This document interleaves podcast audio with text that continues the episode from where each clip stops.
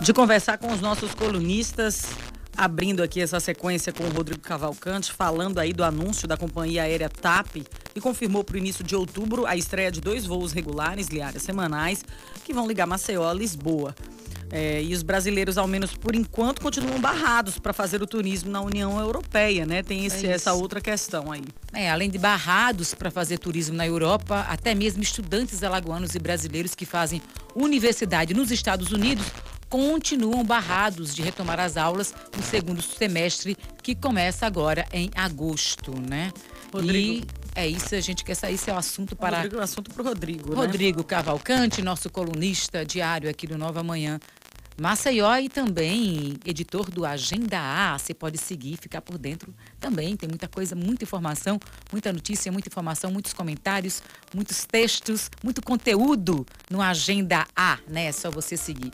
E aí a gente quer saber aí, Rodrigo Cavalcante, como a piora da imagem do Brasil afeta, né, o início do turismo internacional em Alagoas. Será que o Estado pode fazer algo para mudar essa percepção? Bom dia para vocês, bom dia para os nossos ouvintes. Olha, gente, tá difícil a situação, né? A imagem do Brasil em relação ao turismo tá complicada, né? Porque se criou uma imagem lá fora extremamente negativa.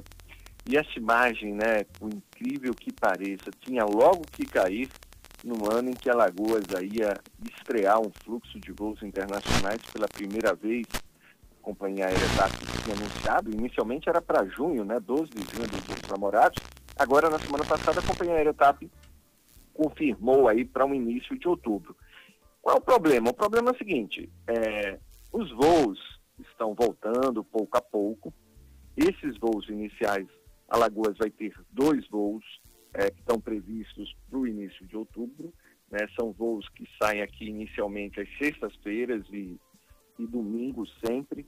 Ela vai ter uma partida aí prevista sempre saindo de Maceió às 11h10 da noite, né, no horário de Brasília, e aí chega em Lisboa às 10 da manhã no outro dia, e o trecho de volta parte às 4h50 da tarde lá de Lisboa e chega aqui às 21h50 aqui no nosso fuso. Está marcado esses 2 voos, mas assim, o que está acontecendo? O turista brasileiro, para viagem de lazer, ainda não pode entrar em Portugal. Portugal está recebendo pessoas que comprovam residência fixa, têm dupla cidadania, pessoas que comprovam que estão indo lá para fazer negócios, mas não está recebendo ainda, nesse momento, não há autorização para o turismo de lazer. Ou seja, se nada for mudado lá até esse prazo de outubro, eu andei conversando com o pessoal da TAP, a TAP...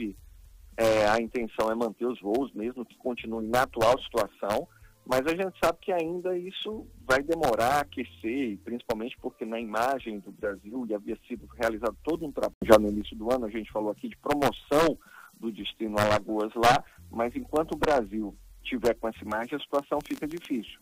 E o que o Estado pode fazer? O Estado vai ter que ser bastante criativo e investir em promoção, para mostrar, quer dizer, uma situação um tanto diferente, né? O que o Estado precisa fazer primeiro é a gente realmente, com muita cautela, manter os índices declinantes aí, mas o número de mortes está caindo e a gente precisa aí cuidar bastante disso. Outros destinos no mundo estão tomando todo tipo de atitude em termos de criatividade. Tem países na Espanha, por exemplo, que estão fazendo um trabalho muito bacana de ter um controle maior da demarcação do espaço na areia, para dar segurança aos turistas, né? A gente poderia aproveitar também muito essa situação, inclusive, para dar uma coordenada, uma disciplinada maior. Por exemplo, a gente já tem casos aqui em relação a uma questão da oferta de venda de ambulante, de como fazer isso para que o turista não se sinta, vamos dizer assim, ameaçado ou arriscado por uma série de assédio de vendedor chegando perto, etc. No mundo inteiro as pessoas estão tentando tomar isso. Obviamente a gente tem que garantir a liberdade das pessoas que precisam vender os seus produtos, mas há como se fazer isso sim de forma cadastrada, organizada, que na verdade era algo que já deveria ter sido feito há muito tempo. Hoje na Praia do Francês já existe, por exemplo, lá em Marechal Deodoro, um disciplinamento maior de vendedores e ambulantes que deu uma mudada, uma qualificada muito grande. A gente tinha feito uma matéria como jornalista antigamente, que num período de 30 minutos, por exemplo, o turista que vem descansar na praia recebia assim, mais de 20, 25 interrupções de ofertas de venda. Isso não é bacana para o turista. Ninguém quer sentar na areia e a cada um minuto receber, por favor, o senhor quer comprar isso, quer comprar aquilo. Isso, né, acaba muito com a tranquilidade, que não significa dizer que você vai impedir os vendedores. A forma de você cadastrar, né, a Praia do Francês está fazendo isso, de você criar um ganha-ganha de todos, incluindo, inclusive, socialmente as pessoas que não podem, um ganha-ganha para todos. Agora, essa imagem que foi construída no Brasil, curioso, vocês citaram, inclusive, também até esse caso dos Estados Unidos, né, que é mais absurdo ainda, porque no caso dos Estados Unidos, o que foi que aconteceu? O Trump, lá por volta de julho, barrou, né, estudantes internacionais. Depois, sob pressão das faculdades americanas, ele passou a abrir, pelo menos para os estudantes da União Europeia, mas deixou China, Irã e brasileiros, inclusive alagoanos que vieram para cá na faculdade, que foram interrompidas, sem poder voltar às aulas. Quer dizer, esses estudantes agora estão numa luta tremenda. O Trump ontem falou isso. E por que eu estou falando isso aqui em Alagoas? Porque, curiosamente, uma das lideranças estudantis desse processo é um alagoano, é o Daniel Seton, filho do ex-secretário de Ciência e Tecnologia, Eduardo Seton, que estuda numa universidade nos Estados Unidos e que liderou esse movimento para retorno, para que os estudantes alagoanos e brasileiros, né, que são mais de 14 mil, 15 mil, ano passado eram 19 mil, que estudam lá, possam voltar para as universidades também americanas. E essa liderança foi local.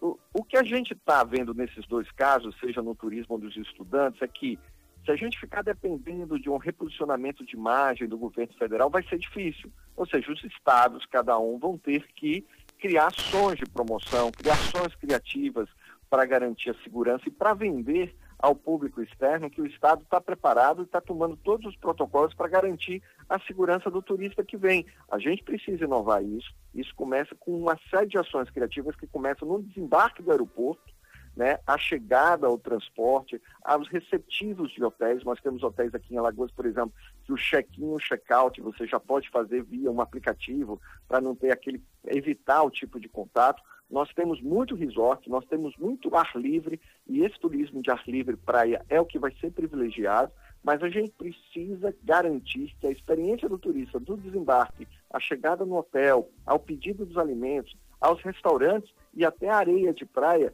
transmita para ele uma certa sensação de segurança, organização e protocolo. E esse é um trabalho conjunto, que é o trabalho do hoteleiro, que é o trabalho da prefeitura em relação à areia, a garantir a limpeza das praias, é o trabalho de todo o circuito para garantir isso, para que a gente mude essa imagem, né, do Brasil no exterior, né, e a gente precisa, de fato, de lideranças que façam isso, que ousem isso, né? Eu citei aqui o caso do estudante, no caso dos Estados Unidos, que é o Seton, o Daniel Seton, que está mudando isso, e a gente precisa ter essas lideranças na área de turismo também para mostrar lá fora o seguinte: venha para Alagoas, que nós estamos preparados para receber você de uma forma segura. Esse é o grande desafio. É isso aí, temos tudo para isso, né? Tudo. Aí seria um trabalho muito específico, né? Pontual de cada estado, porque a gente percebe hoje, fazendo um retrato da pandemia, né? Dos números da pandemia, situações distintas. Exatamente. Pelo país. Então, isso acaba refletindo, sabe, né, lá fora de uma maneira muito uniforme. Eles não têm,